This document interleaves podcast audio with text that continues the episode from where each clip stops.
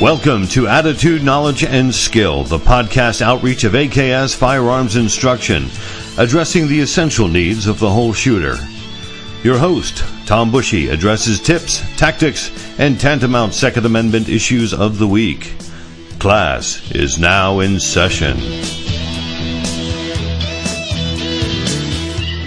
Thank you for listening as we look back here at Attitude, Knowledge, and Skill at the events, news, and tips for the week of February 17th. We've been enjoying some global warming this week, a very uncharacteristically warm February.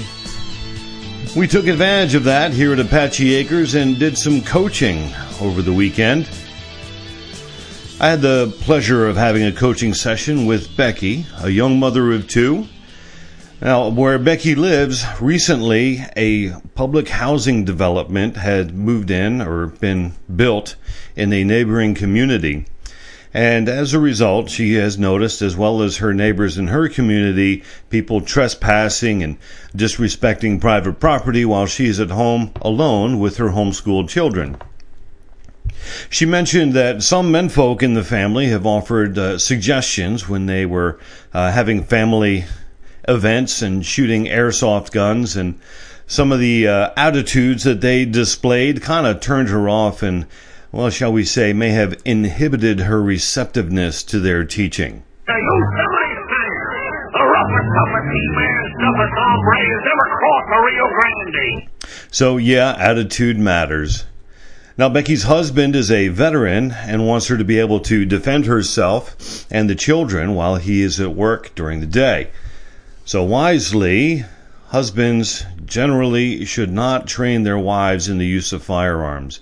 And uh, Becky's husband Justin knew that, had heard that, and could testify that that's that's probably a good idea. It brings me back to the days many years ago, decades and decades ago. My father and I used to be uh, instructors with the Appalachian Mountain Club in the uh, realm of whitewater canoeing. And we had a hard, fast rule. No husbands and wives may occupy the same canoe when paddling on whitewater. It just seldom worked out well. And the same is true with uh, teaching firearms. There's an interesting dynamic between husbands and wives. And tensions can arise quickly. And uh, it's uh, it's best oftentimes to farm out the training of your spouse to uh, someone who's not part of your, your family dynamic. Well, it was a great pleasure to coach Becky, and her husband Justin was there looking on, and uh, they're uh, they're a wonderful couple. It was very pleasant to spend time with them that morning. Becky was born without a right hand, but I would definitely call her handy capable because this handy capable mom did a great job and shot some really tight groupings by the end of the session. Uh, so I was uh, really happy with my time there. Great job, Becky. After we were done, I had to move on to a truly stressful situation preparing to host my granddaughter's fourth birthday party. Yep. It was uh, a busy time, lots of energy expended. I slept well that night. Well, speaking of women and guns, are you familiar with the the uh, Kent State graduate who is known as the Gun Girl? Her God-given name is Kaitlin Bennett. Well, she was in the news again uh, recently because she had well a year or so ago, I think it was in 2018, actually a little more than a year ago, she made the news because she wanted to take her senior pictures at Kent State, uh, featuring her touting her AR 10 while she was on campus. Uh, it's just meant a lot to her, and she wanted her uh, pictures to feature her and her AR 10. Well, of course, that uh, caused quite an uproar. And then just recently, fresh after graduating from Kent State, gun girl took to the campus and flaunted her new right to carry there. You see, as a student, staff member, or faculty member, there is a policy at Kent State prohibiting them from carrying concealed weapons or, or weapons of any sort, whether it's open or concealed. So this uh, this new rule is kind of ironic. Well, I don't know how new it is, but this rule is kind of ironic. What's new is, as a graduate, she was then no longer considered a student, staff, or faculty member. So, she, as a non student, was then permitted to carry her AR 10 on campus. Now, this is, uh, this is kind of ironic, I think, and I think it flies in the face of reason. Here we have a non student staff member can legally carry on campus. And of course, a criminal with evil intentions will carry on campus if they darn well please. They don't care what the rules are, what the law is.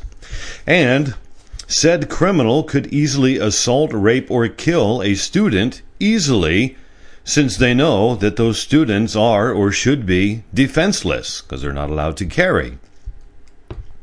But the student and staffer who decided they would carry anyway for their own self protection would be subject to discipline if they were caught carrying a weapon uh, to defend themselves from the threat of an outsider who could legally carry the weapon. Adding to the irony was 50 years ago, Kent State was the scene, almost exactly 50 years ago, uh, was the uh, scene of the Kent State shooting of 1970. For those of you who don't recall, the campus and surrounding town were the scenes of massive protests of the Vietnam War, particularly after Nixon's, Nixon's invasion of Cambodia. Cambodia was uh, supposedly a, a neutral country near the conflict, and uh, the North Vietnamese were using it as a safe haven, and they were also using it as a place from which they could launch attacks against the United States and the Allies. So anyway, the uh, invasion of Cambodia did not set too well back home here in the United States, where the war itself was already extremely unpopular. So there were massive protests over a series of days, and I think it was on May 4th, 1970, when scheduled protests, there were speakers and stuff, took place despite the campus authorities uh, forbidding it. Uh, and of course, there was a refusal to disperse, and the National Guard was called in, and uh, the place was uh, the place was chaos, a state of chaos. Uh, when the protesters refused to disperse, some of the guardsmen found themselves surrounded by the protesters and ended up opening fire on these campus protesters. Well, there's a, a famous Crosby, Stills, Nash, and Young song called Ohio based on these events. And as the song goes, four dead in Ohio. There were also nine injured from the guardsmen's bullets how ironic it is now that one Kent State student 50 years ago, or excuse me, 50 years later, could get such negative attention for believing that guns should not solely be in the hands of the government and that her right to self defense from individuals or a tyrannical government should not be infringed. I see makes perfect sense. Guns should only be in the hand of government. No, I don't really think so. Well, you know, conversations with my family and friends frequently turn to gun related topics. I can't explain why. It makes absolutely no sense. One topic that recurs regularly uh, is people wondering what the best caliber for concealed carry is. And it's a good topic for discussion and it's a discussion because there is no one right answer. There are there are many parameters that factor into the answer to that question for each individual, and uh, just like anything else in life, uh, life is full of compromise and trade-offs, and so is choosing your concealed weapon uh, and the caliber of the concealed weapon. One of the things that invariably comes up is the term stopping power. Um, you know, some people uh, like the idea of how concealable a 380 semi-automatic pistol is, but they want more stopping power.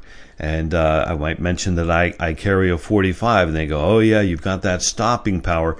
Usually, when people talk about stopping power, they're referring to knockdown power. People want to blast an attacker back onto his keister, or maybe hit him so hard that his ancestors will feel it, as you, you may have heard in some movies. Uh, the the answer that I have for them when they talk about knockdown power is so contrary to what people expect. I thought I would share information from the FBI's 1989 Handgun Wounding Factors and Effectiveness Report. Yes, it's a very poetic title. I know it's just you just want to sit down and page through it. It's only 15 pages long, and it is very interesting reason. Uh, excuse me, very interesting reading, especially if you like science. Uh, there's uh, there's some really good science in that document, and we'll talk a little bit about it right now. Now, when we talk about this, about calibers and, and, ammunition for defensive carry, whether it's concealed or, or open carry, law enforcement, there are certain factors that we're going to look at. There's four terms I just want to lay out real quick and define. One term is penetration, and that is the tissue through which the projectile passes uh, and that it disrupts or destroys. That's penetration. How far into your target does your projectile go? The second term is permanent cavity, and that refers to the uh, volume of space was once occupied by tissue, but that tissue has now been destroyed permanently by the passage of the bullet, of the projectile. This is a function of penetration and the frontal area. Now, if you think about this, this makes perfect sense. Okay, a little, a little STEM moment: uh, science, technology, engineering, and math. If you think of a uh, the volume of a column, you take the the area of the circle at its base and multiply it by its height. So the permanent cavity is similar. You could think of the the base, the area of the base, as the projected frontal area of the bullet and then the height of the column would be the depth of penetration. So if you calculate that as a volume, there's your permanent cavity, and that is a volume of tissue that has been destroyed. The third terminology here is temporary cavity. Now, temporary cavity refers to uh, the amount of tissue that is disrupted but not destroyed. When when a projectile comes into the body and uh, starts to penetrate, it actually destroys some flesh, but also moves some tissue to the side, and that that tissue is moved aside rather violently, as you can imagine, with uh, with a bullet entering a body. But it stretches out and then snaps back in. So the the damage to the temporary cavity is is not permanent and has little, if anything, to do with uh, fatality or incapacitating your attacker. Your attacker. The fourth uh, terminology, or the fourth term, is fragmentation, and that is where projectile pieces or secondary fragments of bone, if your if your bullet hits your your target's bone and, and causes fragments to that, uh, they are impelled outward from the permanent cavity, and it's almost like uh, another little another little penetration path, uh, and more um, more permanent cavities, but much much much much smaller. So fragmentation is little pieces of bullet or bone that extend outward from the penetration path of the bullet. All right. Well, so with those terms, we're going to be referring back to those as we as we look into this. Handgun velocities are much slower than long gun velocities. Uh, commonly, handgun velocities are at the at the muzzle where the projectile is exiting the barrel. Uh, they're commonly less than a thousand feet per second, but some may approach uh, 14, 1500 feet per second uh, not not commonly in um, in firearms that you use in carry situations. Uh, long guns are capable of over 2,000 feet per second, some of them well over 2,000 feet per second. And that is a huge difference. Okay, force equals mass times acceleration. So the, the acceleration of that bullet from zero to 2,000 feet per second is, is huge. Now, handgun velocities of uh, realistically sub 1,000 feet per second, the idea of fragmentation is actually negligible. Fragmentation sacrifices penetration because you're taking the, the force of the of the bullet entering the uh, entering the body, and that that energy is dispersed as fragments go out from there, and that sacrifices how deep the bullet penetrates into the attacker's body. And that could lose, could easily lose the ability for the bullet to reach vital organs. And that's important. More about that in just a few seconds.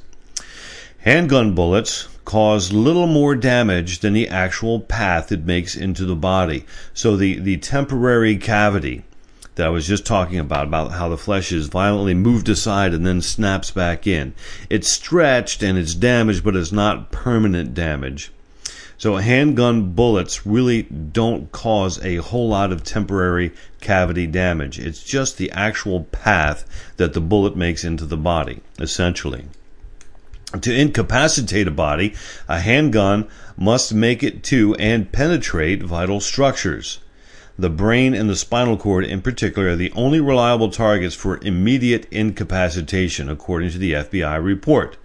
Now, I would insert in there, this is not part of the report, but shots to the pelvis, which are, are common when you're shooting from retention. In other words, when you're in extremely close quarters, like you are, you are hand to hand, face to face with this person, you can reach out and touch them.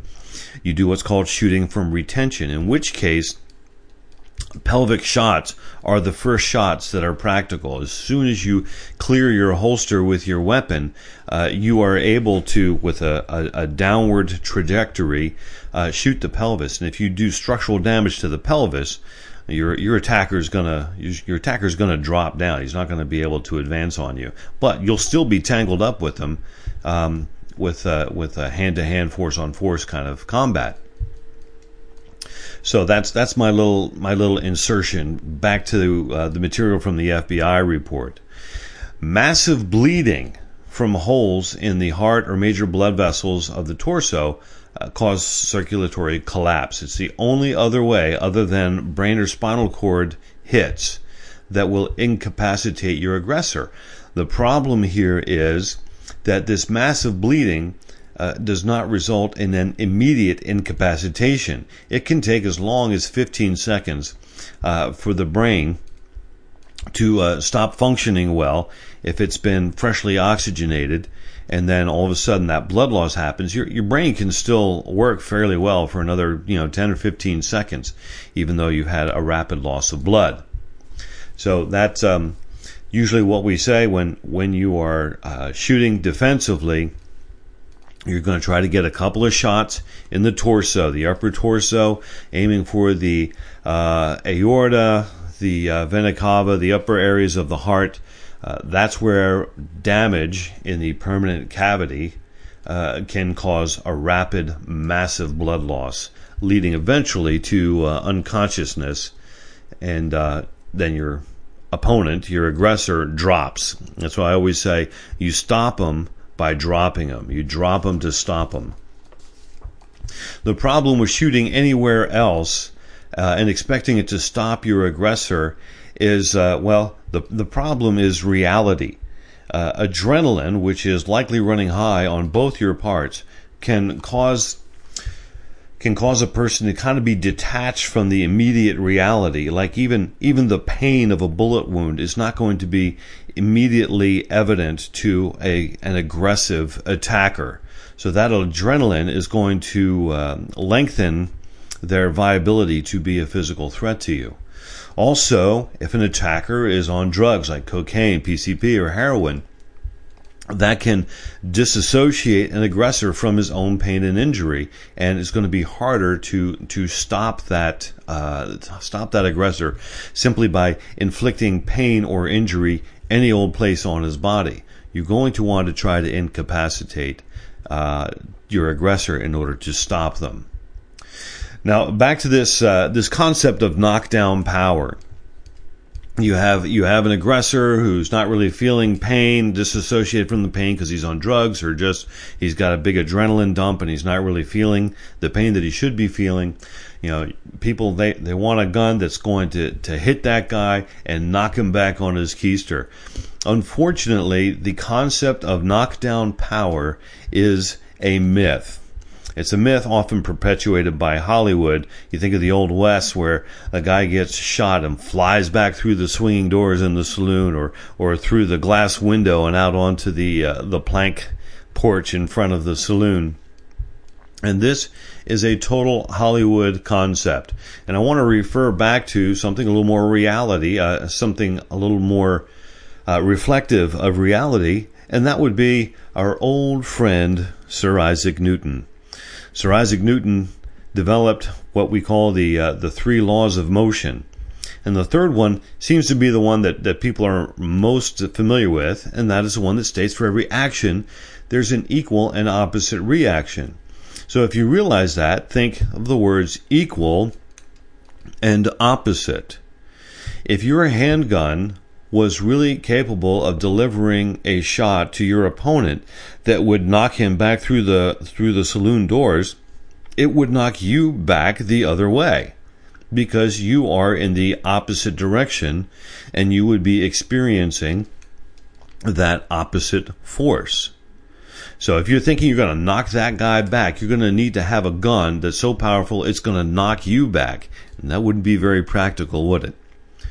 So we go back to how do you incapacitate your aggressor? We incapacitate the aggressor with accurate hits in strategic places on the body.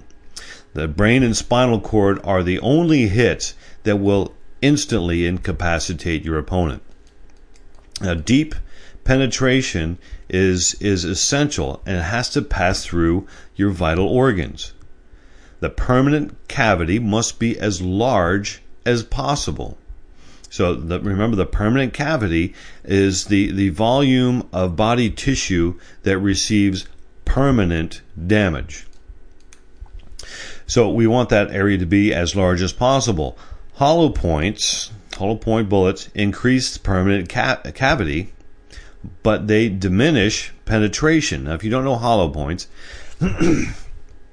excuse me, if you don't know hollow points, they are bullets where the, the tip of the bullet actually looks like a, a volcano. The old, not all volcanoes look like that, but when you have that crater in the top of the mountain, that's the actual volcano part these hollow points look like that. And the idea is when that hollow point strikes your attacker, strikes your, your target, it causes the, the bullet itself, the projectile, to mushroom out and increase in that projected frontal area. Remember I was talking about projected frontal area. It's like, like the area of the base of a cylinder. And that's good and they work except when they don't. There are times when they don't. So hollow points um, expand like they should, except when things happen, like uh, if they if they hit bone, like really soon, like a rib or something on the way in, that can actually uh, deform the shape of the bullet, which will inhibit its ability to mushroom out uniformly. So that will inhibit the expansion of the hollow point bullets. Also, believe it or not, it sounds strange, but I've, I've seen this in other studies and other reports. Clothing fibers, certain clothing fibers, especially if you're going through thicker clothing, like in the wintertime, clothing fibers can actually wrap the bullet. Because remember, uh, there's rifling inside your barrel that is causing that bullet to spin like a spiral path from uh, Nick Foles or uh, Carson Wentz. So when that bullet goes through the clothing and it's spinning, it can actually wrap fibers around it, and and like uh, like loading straps on the the back of a pickup truck on moving day. Thinking about you next weekend, son. Uh, it can it can hold that bullet together so it doesn't mushroom out. So you don't want to count on uh, solely the fact that you have a hollow point as creating a larger cavity because sometimes it doesn't. There's also bullets out there called frangibles and they just they just fragment on impact, and they supposedly they go in all sorts of di- different directions. But with the frangibles, the penetration of those bullets is greatly, greatly diminished. Uh, sometimes hardly at all. Yes, they go in, but not very far at all. When you're looking at generally a statistic of uh, 12 inches wanting to penetrate the body uh, as as deep as 12 inches in order to hit and go through vital organs. Uh, the frangibles just don't get the job done. All right, so I've departed from my notes. So I'm going back. Hit frangibles, hollow points. That's good. Bones, clothing fibers. All right, hollow points are good, but you should not. That should not be your sole reliance on the effectiveness of your round. Now, hollow points uh, people like them also for safety. Because the idea is that when the hollow point hits the uh, hits the target, hits the aggressor, and it expands. A lot of the energy is expended, and there's less a chance of overpenetration where the bullet goes through your victim and then possibly striking someone else on the other side of the victim. That's the that's the idea behind using hollow points to prevent overpenetration. Well, according to the FBI report, now this this I will be honest, this when I read this, this is something that challenged my own paradigm, my own mode of thought about uh, about hollow points.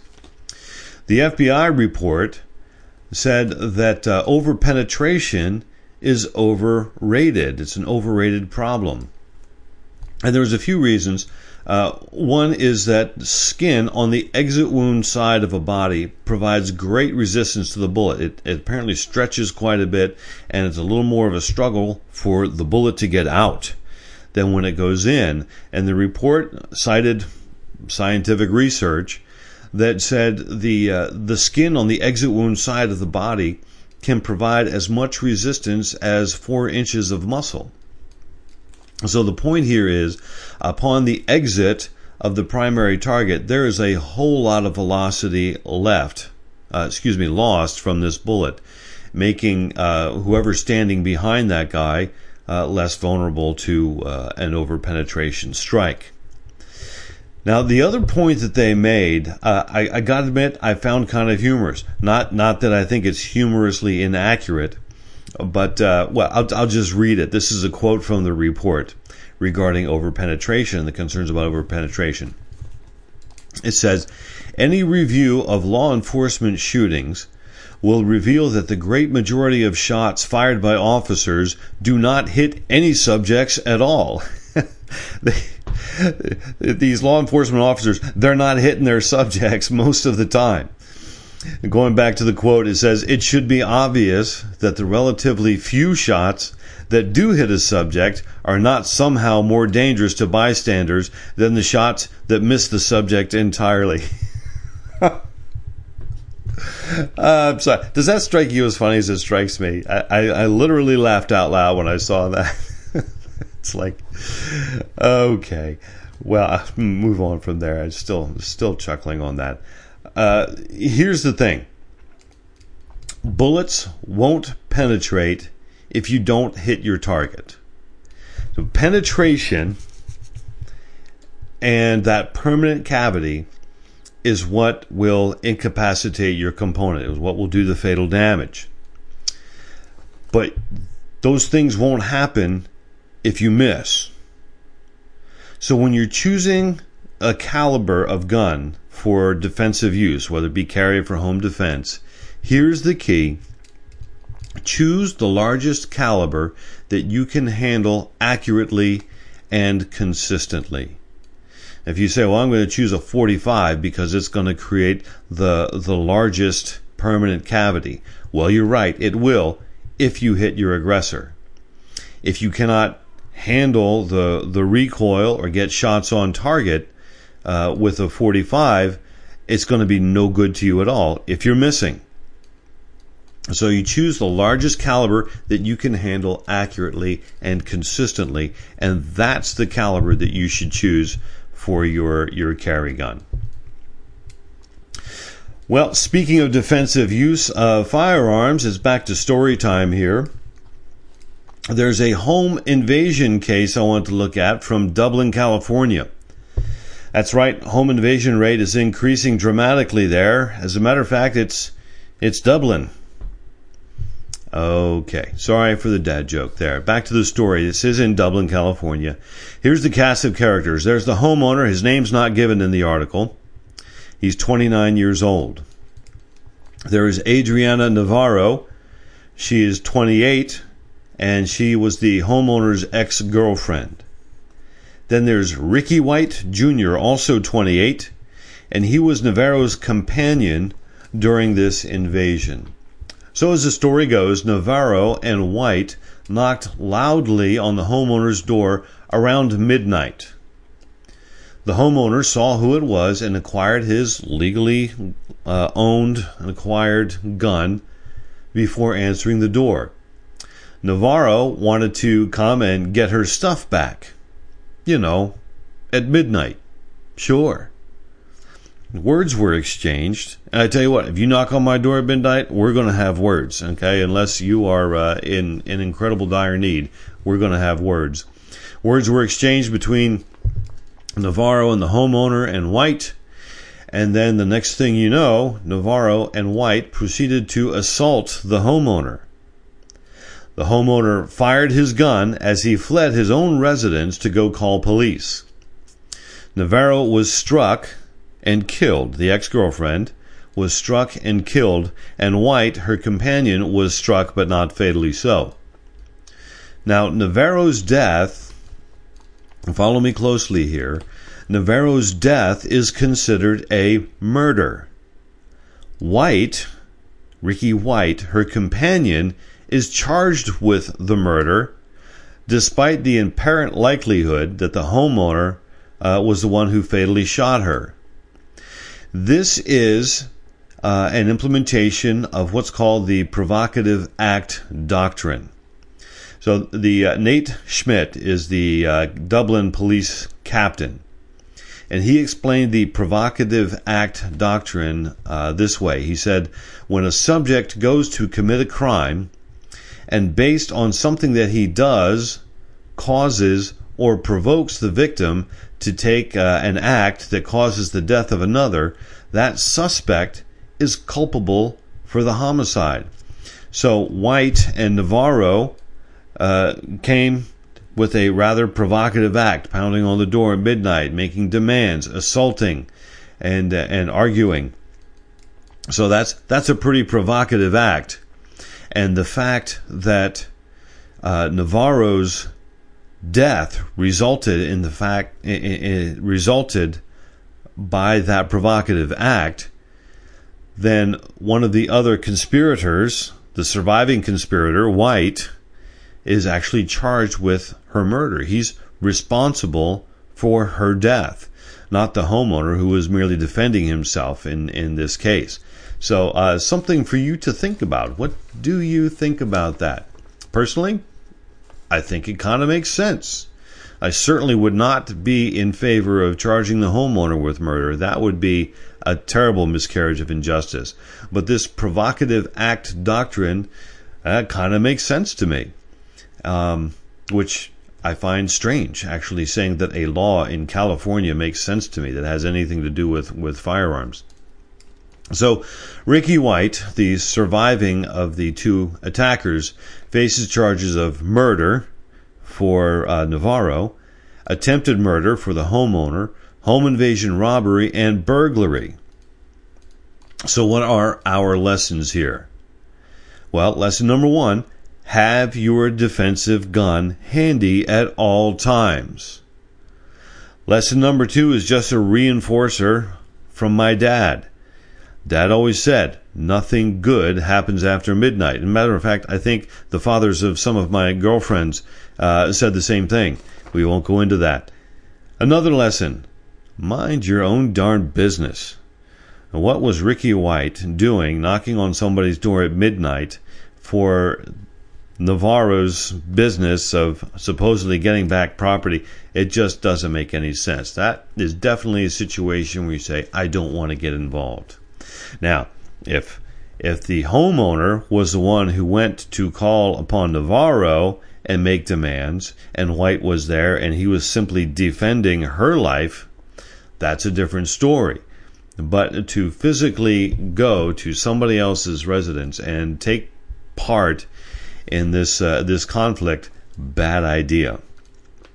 You imagine uh, what Navarro said to White. Maybe she said something like, uh, "Come with me to my ex's house, and we'll force him to give me whatever stuff I claim is mine."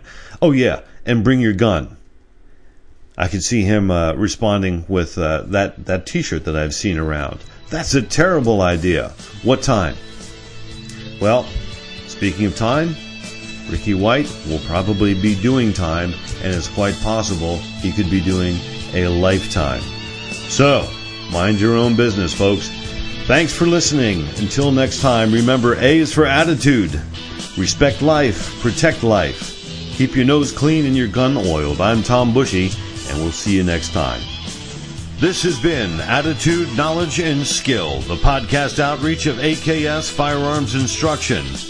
Find us on the net at aksfi.com and AKS Firearms Instruction on Facebook. Go to the show notes for links to streaming services that carry this podcast and please consider subscribing. Thank you for listening. The right of the people to keep and bear arms shall not be infringed.